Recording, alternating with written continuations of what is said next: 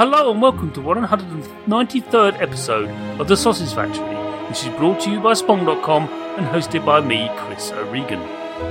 In this show, we interview video game developers and ask them how they start making games, what their influences are, and who inspires them. Split into two halves, the show this to focus the developer themselves, and the second half we discuss the game they hit promote, which in this case is Slay the Spire by Megacrit. Anthony, who are you? What do you do? Uh, hey, I am half of Megacrit. I'm one of the co-founders and developers, and I do uh, development and design on Slay the Spire. Right, so is this your first ever title then? Kind of. So it's it's my first, I would say, you know, like real title where it's you know released on Steam and it's like an official game. But Casey, who's my co-founder on Megacrit, he and I have actually worked on uh, some games in the past, like a Flash game and things like that. So Okay. Was this sort of related to my first or my sort of second question of the first half? Is uh, how did you make your start making video games? Sure. So Casey and I, we met up in college when we were both studying computer science. And uh, being college students, we had all the free time in the world. So, um, and we were really, really into games. And I had always been interested in kind of getting into game development. So we thought, hey, why not, you know, work together and make some fun little indie games. So we uh, we started our very first little company and made a uh, a flash game and an iPhone game and uh, you know they weren't very good games but but you know they were kind of just broke us into it and then um, after that we said okay well why don't we actually go get real software jobs now so we got our degrees went into the software industry uh, saved up money and worked there for a few years and then uh, quit our jobs and started Megacrit so It's a very familiar tale, I've got to say. The the um, going off to working in, you know, say you said working in the software field in probably some corporate event or environment or something like that. Yeah, I. You don't have to go specifics, mate. Don't worry. I don't want to sort of tease that out of you. Just like it's just something like insurance or banking or something like that. I don't know. s- something that was very boring and uh, not interesting. We'll put it that No, but it was necessary. well, maybe. Yes. Yes, no, it is. There are, there are many things out there that aren't particularly interesting or boring, but mm, goodness, they're necessary, you know, and that kind of thing. But uh, no, and, and uh, so you already had a grounding in in coding and, and development and that kind of thing, but it's just the act of designing games. This is a very different set of skills, which I know you dabbled in, you know, in your school time, and then you dabbled in further for your college years. But you, there is a a split, almost a dichotomy between the field of of uh, coding and, and, and game design. Um, it's just something I've noticed. Do you, how do you found? How do you think you you manage to marry the two together? Do you manage to split one between the other, or do you think they're just sort of melded into one? Uh, well, for me in particular, they're kind of melded into one. Um, it's just I've always, I've always thought about game design, and I've always, uh, I, have, I have a big experience with board and card games. I Actually, Okay. managed a, I managed a board game store for a while, and so, um, you know, when you're just playing like every board game out there, um, I think a lot of people, me included, kind of get ideas to like dabble in your own game ideas. And so, you know, I, I would design ideas and um, never really went anywhere with them. And I also have a history of game mastering and like role playing games. And uh, that experience is you're kind of a game designer on the fly where you're, you know, essentially designing experiences for your players. So I've just kind of always been so enmeshed in that that it's just kind of natural. So. Yeah, I must confess that similar. Uh, I have a huge uh, affection towards board games. Uh, I just got uh, Founders of Gloomhaven, um, and um, which is the other board game for Gloomhaven, which I'm also playing through. Uh, I do have a copy of that as well, amazingly, and uh, what an extraordinary game that is! But uh, you know, it's just it's ruined me. I don't know. I don't know if you played it, Anthony, but it's, it's it, the game's ruined me for other dungeon crawlers. I can't play other dungeon crawlers. I'm just sitting there going, "It's not Gloomhaven, though, is it?" yeah, I actually I want to play it because it, it looks interesting, and from what I've heard, you know, basically if you like Slay the Spire, you like Gloomhaven. Yeah, yeah. Um, so I, I don't know. There seems to be some overlap there. There Um, is, but um, it's um, there's there's other things going on. We can chat another time about if you've got time about Sure. why that is different. But yeah, uh, when I see um, uh, card games and other card games as well, I was actually asked this of a Magic the Gathering developer about this. I said I don't, I can't fathom how just pieces of paper or card can be suddenly so interesting, and uh, how does that work? And he sort of looked at me and said, "It's programming." It's just programming. It's just it is um, you know uh, Boolean logic, if and else, and then in card form. Like, oh yeah, I never really thought of it that way because you know it's not my, my forte. It's like, like, you know, it's like oh yeah, it's, that's exactly what it is. It's just uh, in a much more analog form. Uh, and uh, so it's quite interesting to see it in a digital form, which is very common now. The- the Card games on uh, in digital form are very common, and much loved. Um, Hearthstone being one of the most successful, as we all know. Um, but I dropped off the shelf that one. But anyway, yes, card games, board games, and I do also DM and GM whatever game you're happen to be playing. I'm I'm running a Starfinder campaign. I'm running two D and D campaigns. I know exactly what you mean by having to design stuff on the fly because players. Yep. and, and and I think it's uh it's a useful experience for any designer. I mean, you know, I th- I think to not have GM'd at least once is uh, kind of doing a disservice to yourself. So Yeah, you have to know the pain of them glomming onto an NPC you just made up on the spot right there, and it really doesn't matter. Uh, but they're just going. So what's his name? I don't. Um, it's like Yep. so, it's just so like I, I and then all of a sudden you've managed to write down feverishly his backstory about why he's not important, but apparently they think he is, and then he becomes a recurring villain because that's how role playing games are. Mhm. So, this leads me on to my third question, which I know the answer to now, I think. But what do you believe um, MegaCrit's, mega influences are? So we have a ton of influencers. Um, you know, a, a, a big part of it is um, my my card and board game background. You know, I've, I've played tons of Magic from when I was a little kid. Um, I play. I got really into Dominion and all the other deck builders um, when that when those were just coming out, and you know that's become a huge trend. Um, and then also a lot of roguelikes. So uh, both Casey and I played a lot of Spelunky, um, and and you know other roguelikes in, in that genre. The, yeah, the I mean, I've always thought there's a, there's a glut of them, which is lovely. I think. I think you know, uh, Rogue Legacy, Binding of Isaac, and Yep. Spelunky. I I say, almost say that in the same breath. You know, it's not about. It's not. Not saying that they're the same games. Far from it. They are very different experiences. But yeah, I want. We're going to talk about that later on about how that is in, it's part of Slay, Slay the Spire. But uh, yeah, um, uh, what what do you think? What what, what is it about them? Do you, do you are are most interested in? Um, that's a good question. So there's a couple aspects, but one in particular is just that you know basically every time you play you get the feeling that it's different. And to, to me that appeals a lot because i actually especially now i get bored with things pretty quickly and easily otherwise. So i want like a good challenging experience that's um, mixing it up enough that i'm still interested. So um, and I personally, as a as a as both a gamer and a game designer, I'm less interested in the narrative experiences these days.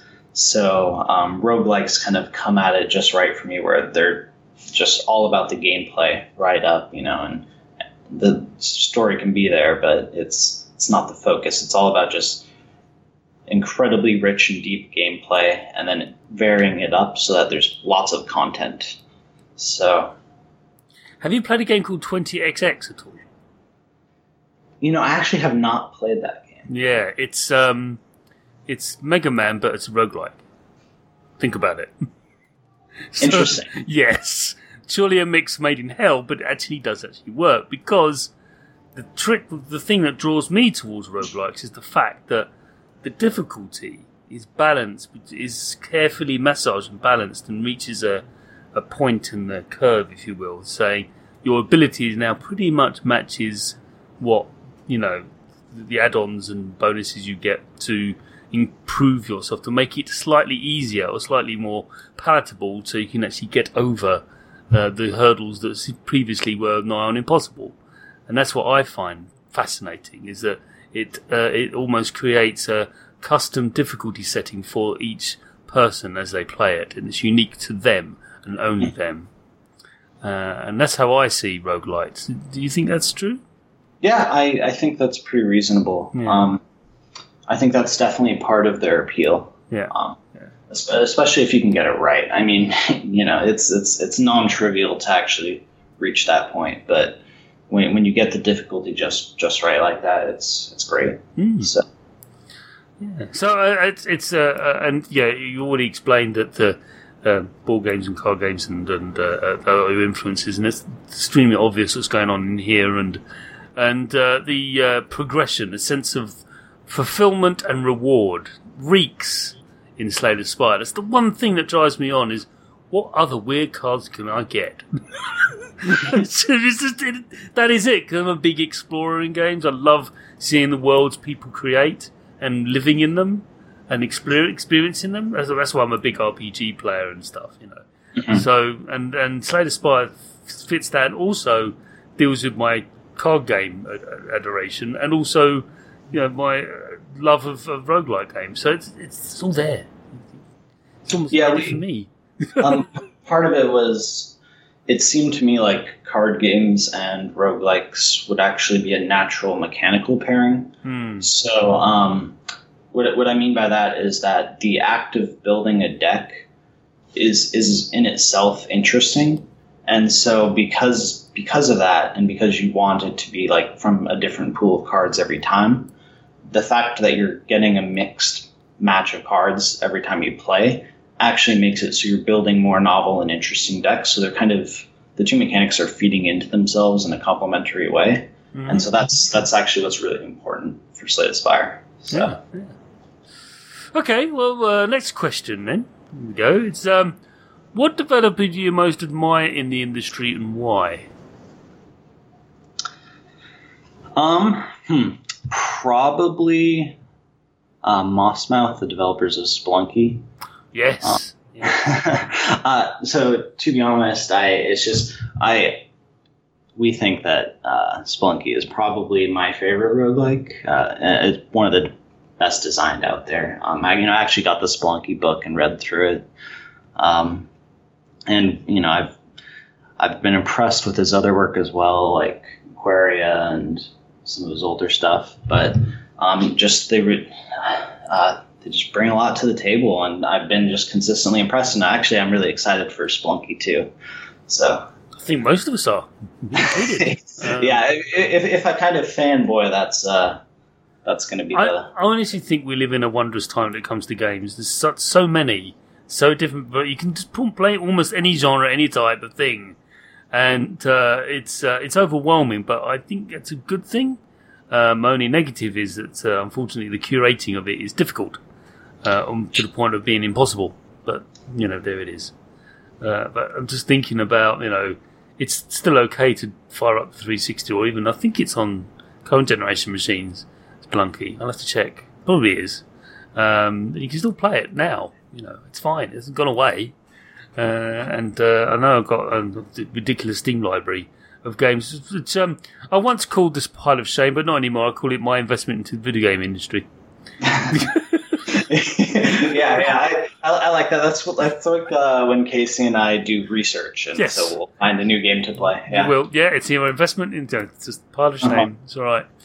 Good. Okay. Well, it's a great answer. And uh, I have other developers sort of go, I don't want to hurt anyone's feelings because I'm going to miss someone off. And you- I suspect you want to list off another dozen. Oh So, yeah, I, I mean, you know, I could, just, I could just keep going, but I think um, That's the one that really immediately sort of springs Yeah. to mind and is the one you admire the most because that's the that's the question, you know, what's the ones that, that, that sort of um, piques your interest? Yeah, and and also um, you know, Spelunky was part of kind of the launching of like you know the new era of indie games, right? Um, It was like that and Braid and Braid, and yeah, So- it was uh, it was a wonderful time. Believe it or not, eleven years ago, but it was a wonderful, yeah. wonderful time when the iPhone arrived. And like, what's this touchscreen? Couldn't make a game with that. No, no, you can't do that. Oh, come on, let's make it. Oh, okay then. And then that all unravelled, and at the same time, you had the 360. And I keep having to remind people that 2007 was 11 years ago. They think it's about four. It, it, it feels that way. Does- you years, I think, jeez. No, it's a decade, really, really, yeah. But oh, oh damn! You know, the 360 came out in 2005. And you go, no, it didn't. Yeah, yeah, it did. or, or the, the, the I think one of my favourites is when I explain to people that World of Warcraft came in 2004. I'm called a liar when I tell them it's 14 years old, and then they think and they go, yeah, yeah, yeah, yeah. Oh, wow! it's just, yeah. That's how the time does that. It's annoying. Keeps it going forward and never stops. Unless you're near a black hole. Anyway, apparently. Um, my last question then um, is uh, what are you playing right now, excluding Slay the Spire? Sadly, not much, to be honest. Um, the average day is wait is so because we own our own company and you know we, we don't have like a studio we just work from home Mm. so it's just kind of wake up stumble over to the computer start working Yeah. at some at some point go to bed you know like two in the morning or whatever and then yeah. so, So that's- that's I mean, my it, it can be co-op board games as well if you manage to snatch one or one or two of those. But does any type of game is there anything that sort of um, you'd like so- to play or, or you know? So yeah, so uh, lately, what I what I do do when we play games is we'll um, kind of look for new things to just try out, and I'll and I'll be like trying them out for a little bit, and then moving on to the next game. Kind of just giving games like a little bit of my time, seeing what interesting concepts are there, what can I learn from it.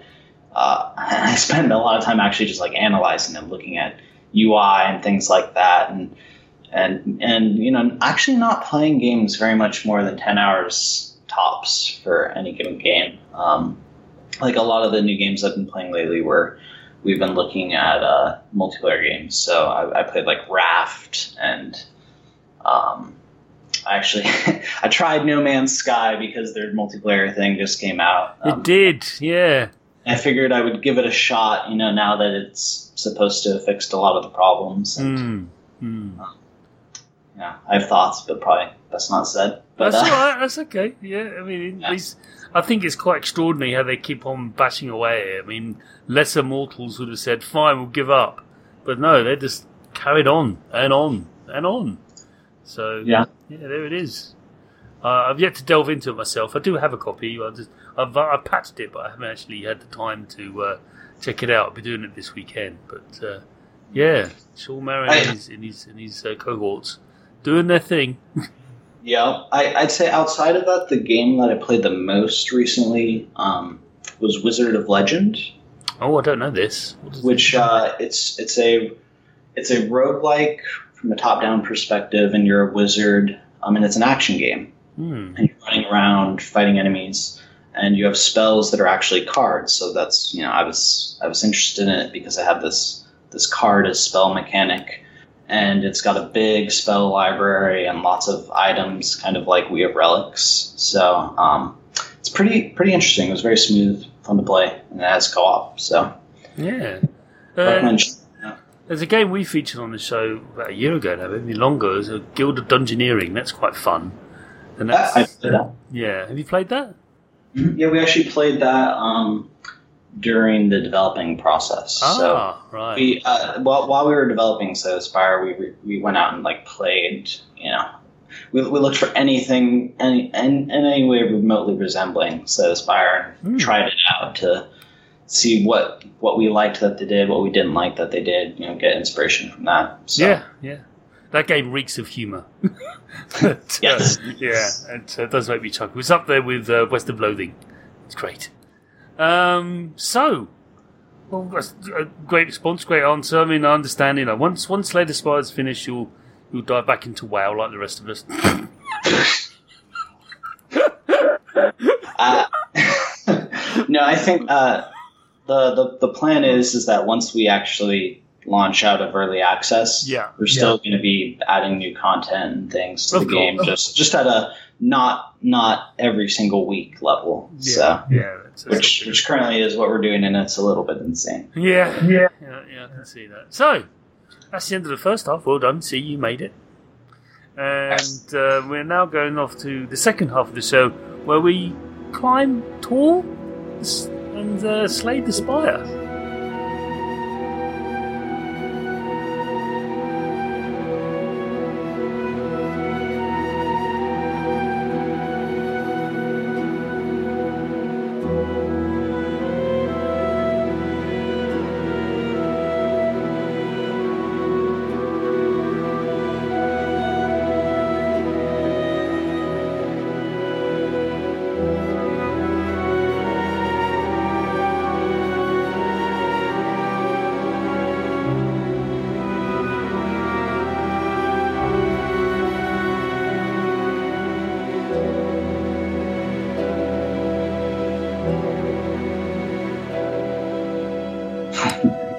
Rather than delve deep. See, what I did that. Never mind. It's, Ah, my, it's my show. Leave me alone.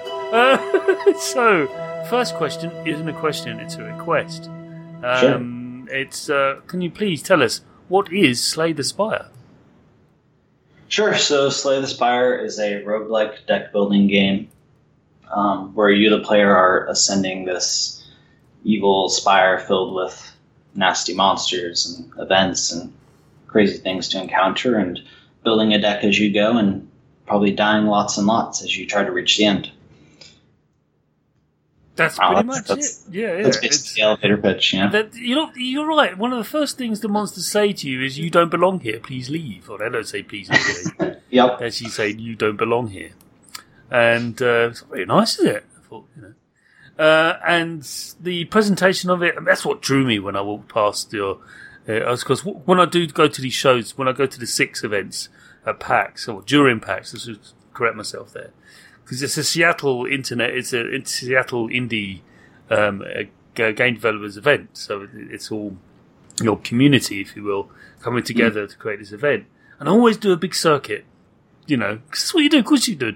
If you're like me, a journalist, walking around doing a big circuit to see what catches your eye, and I get to orbiting your your booth. So sorry, I wasn't being weird. I get to going. I, I really should. I spent way longer than I than I should because I wanted to give the other games a chance as well. But I spent a long time uh, with, with Slay the Spire for good reason. I knew it was going to. I knew it. I knew because I saw the card game. I saw it. and I was like, "This is just." Did they write this for me? I don't know. It's just it's just stunning. So, so it's actually one of the interesting challenges with uh, demoing Slay the Spire at an event is, Mm. uh, you know, kind of the optimal event game is like you get a four-player, you know, bat like battling together and everyone's playing, and you get like quick little five-minute games or whatever. Where us, it's like okay, you sit down at a chair and you have a player who's intently thinking and staring at the screen, and they're there for. Our, I think our demo was like 15, 20 minutes a person. So not not the most optimal con or event experience, but uh, you know, well, the people that did play, they get like hooked on it, so it's good. Yeah, yeah, and then we're getting a lot of uh, talk uh, in the gaming sphere, which we'll talk about right now because these next two questions were not composed by me. No, these are composed by my good friends at Gamers With Jobs who love this, love this um, Inspire. And uh, I asked them, "Do you want to throw a couple of questions?" Because they put in between the, I think about 400 hours in so far. I think between the pair of them. Um, so she's. Um, Excellent. Sean Sands and uh, and Julian Murdoch, they both adore this game, and uh, and they, because of they they put way more hours in it than I have because reasons. I thought, well, I'll just ask them what uh, what uh, what the thing that they are most intrigued by, and they're very interesting questions. Um, so here's the first one. It's a little bit detailed, but I like it quite a lot, and it's something I've always it applies to any uh, game of, of, of similar ilk, actually, any any card game, because this is about randomness, um, which you and I know. You know, we could delve into the concept of randomness in computers, which which is a whole thesis of itself. But we're not going to do that. So, what are your feelings on the luck of the draw element during a card design uh, during card design within Slay the Spire, and how are you thinking about keeping a balance where a player feels like they have some control? So, you know, in general, um, we want to keep any because the game itself has a lot of systems that bring randomness in. We don't want, um, you know, just through having a, a deck of cards that you draw and then like the procedurally generated elements and things like that. We don't want to introduce too many cards that explicitly have like random factors on them. And we, we do have them. Um, so that's why I would say the majority of the cards, you know, it, the card does what it says it's going to do. There's no uncertainty when you play it and, in the outcome. Um, however, we do still have cards that do things like, you know, generate a random card that's free this turn, and those are interesting and they're fun because they give you, you know, sometimes crazy, wild, powerful effects. But it's important, uh, from my perspective, it's important to not have those uh, be too common and not have them overshadow everything else because you're right, you don't want those random effects to make it feel like the player isn't in control. Mm-hmm. So, so um, the way we do it is, it's you know I don't know that there's like a uh, a strict science to it per se, so much as it's very much by feel where we're just we're trying to put it on not very many cards, and and usually those effects are pretty bounded. Um, so like that that card example is like the most common of those type of, of the random cards, and then um, we make it so that usually those effects like exhaust themselves. So that means that you can only use them like once in, in the fight. So they're not super common. Um, and then basically because there's such a small section of the card pool and the effect pool, players who are really averse to randomness don't need to get it. Like, you know, if you don't want to play with any random cards, you can totally do that for the most part. Um, and then we have some systems that make it so that we actually take randomness out of the game. So it's Slay is a turn-based battle game, right? And you know, kind of the default assumption would be that um, you do your actions, and then on the enemy's turn, they would do like a random action. But because of our intent system, where you can actually see exactly what the enemy is going to do and prepare for it, mm-hmm. Player feels like they have way more control because they can anticipate and act on exactly what they're seeing, and you're not going to be surprised by like a bad random attack. So you know you can see if the big boss is doing a huge powerful attack and you can account for that. Mm-hmm. And you think, well, maybe the boss is going to buff, maybe he's going to do a big attack. I don't know. It's just going to be a dice roll.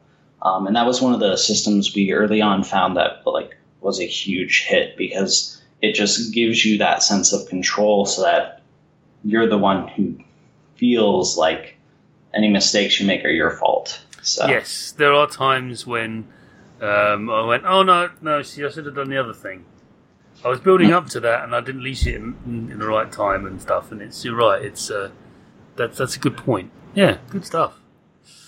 Okay, um, next question then, and it's still on card design. So, when designing a concept for a card, how much are you thinking about its ability to synergize with other card versus its own utility? Is there a consistent methodology, or does it depend on the concept?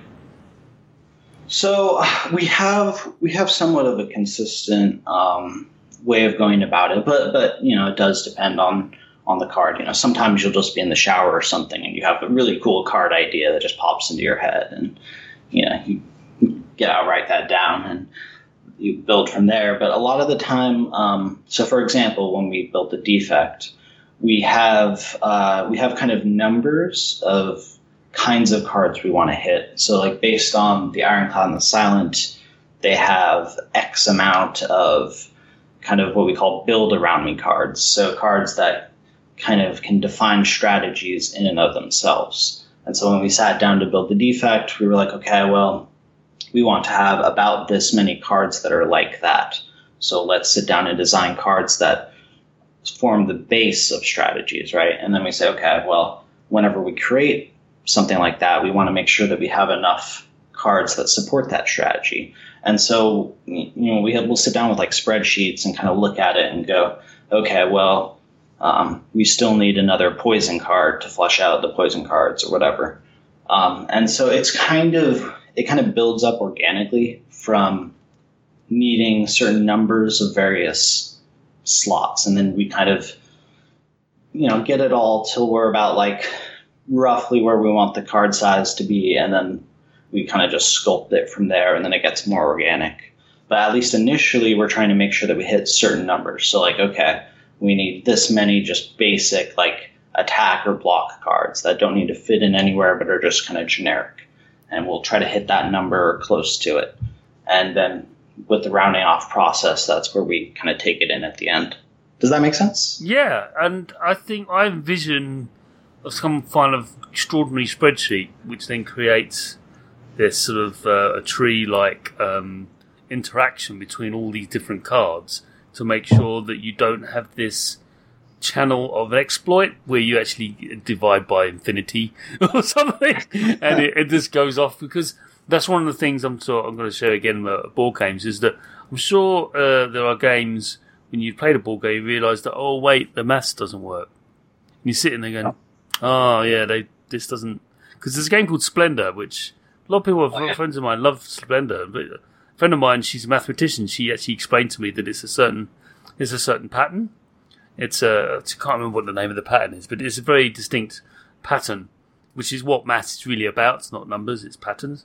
And mm-hmm. he said, she described it to me. He said, if you just follow this, you'll always win. And ever since then, I've noticed, well, I can't play this game anymore. yeah. Because, you know, um, people, people say, oh, play Splendor. I said, no. And I go explain why. And they go, really? I said, you don't want me to show it to you either. They look at me like tempted, like, no, no, because it just ruin the game for them, you know.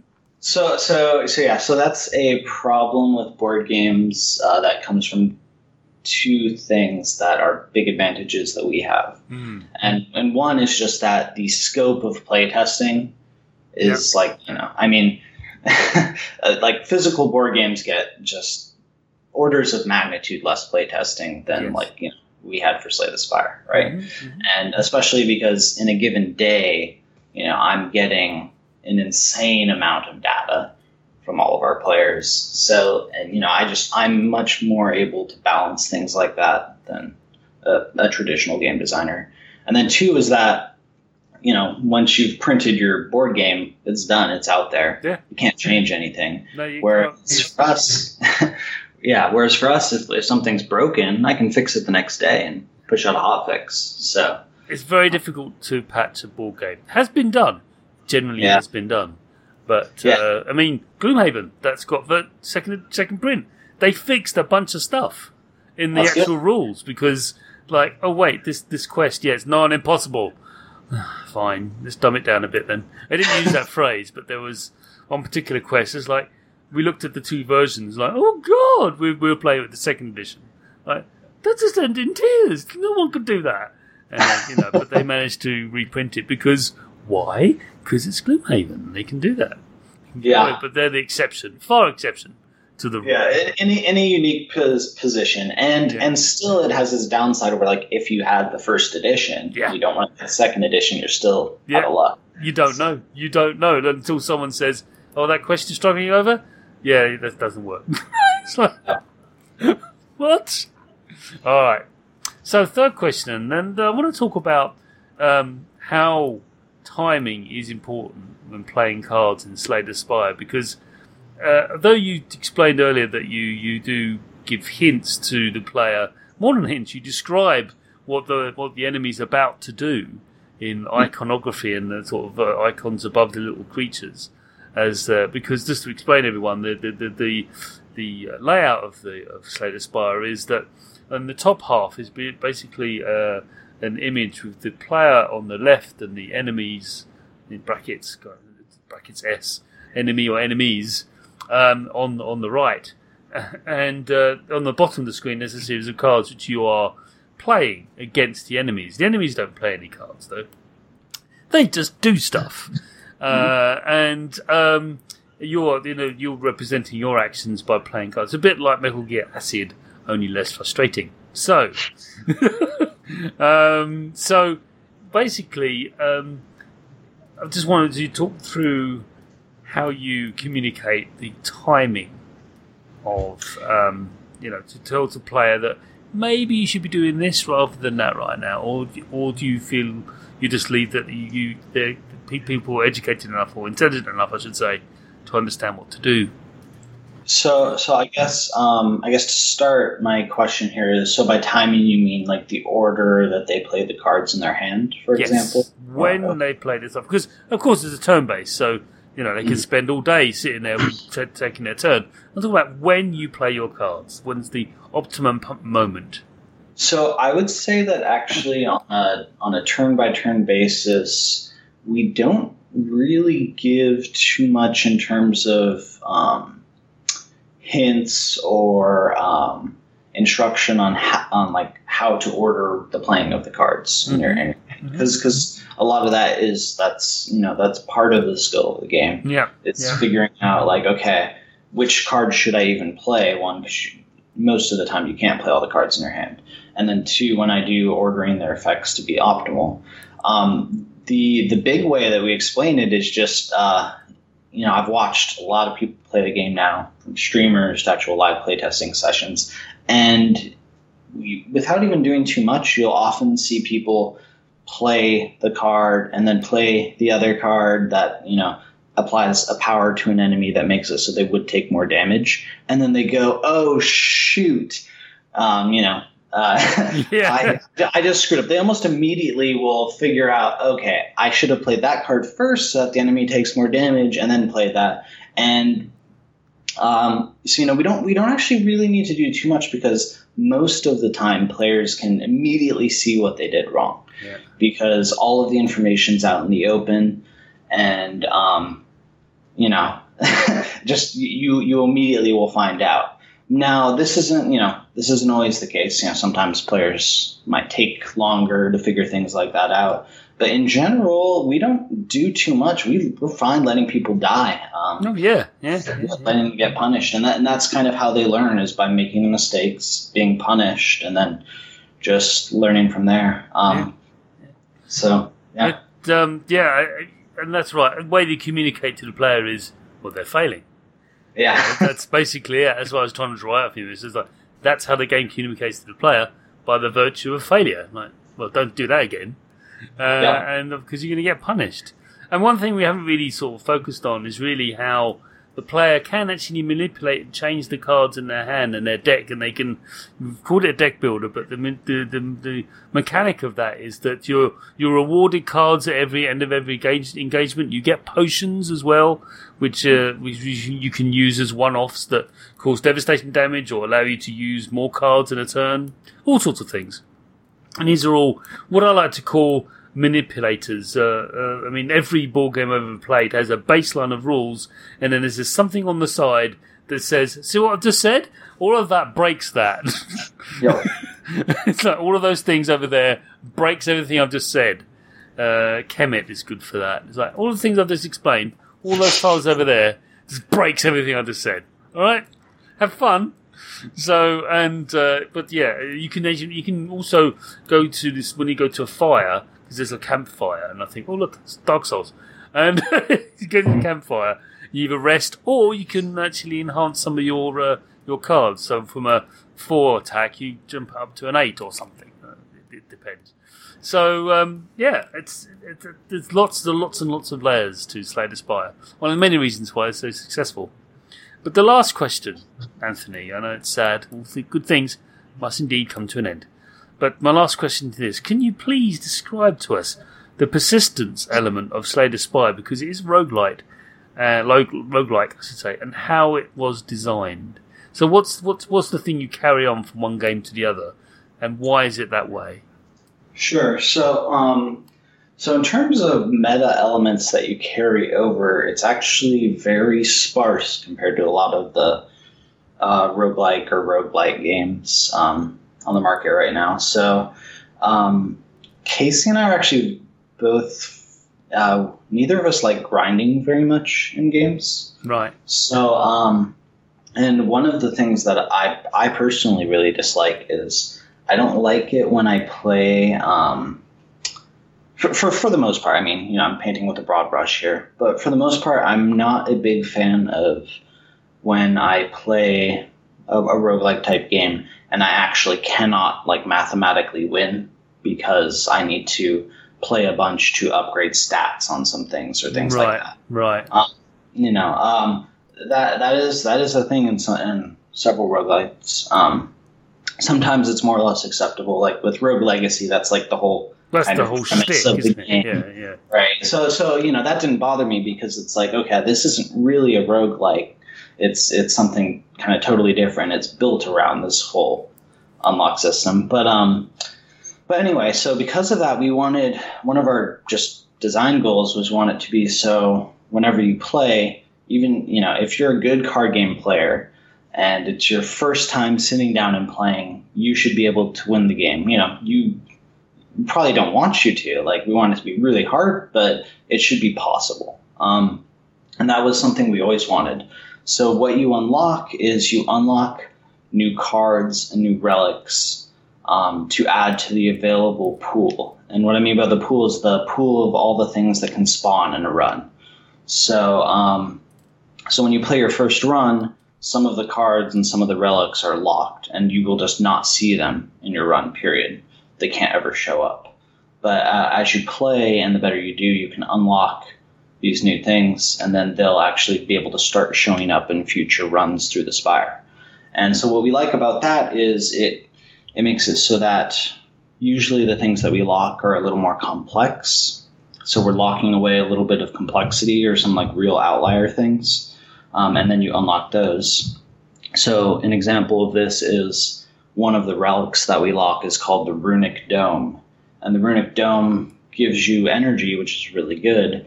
But its downside is it hides the intents of all the enemies, so you no longer get to see what the enemies are doing. Mm-hmm.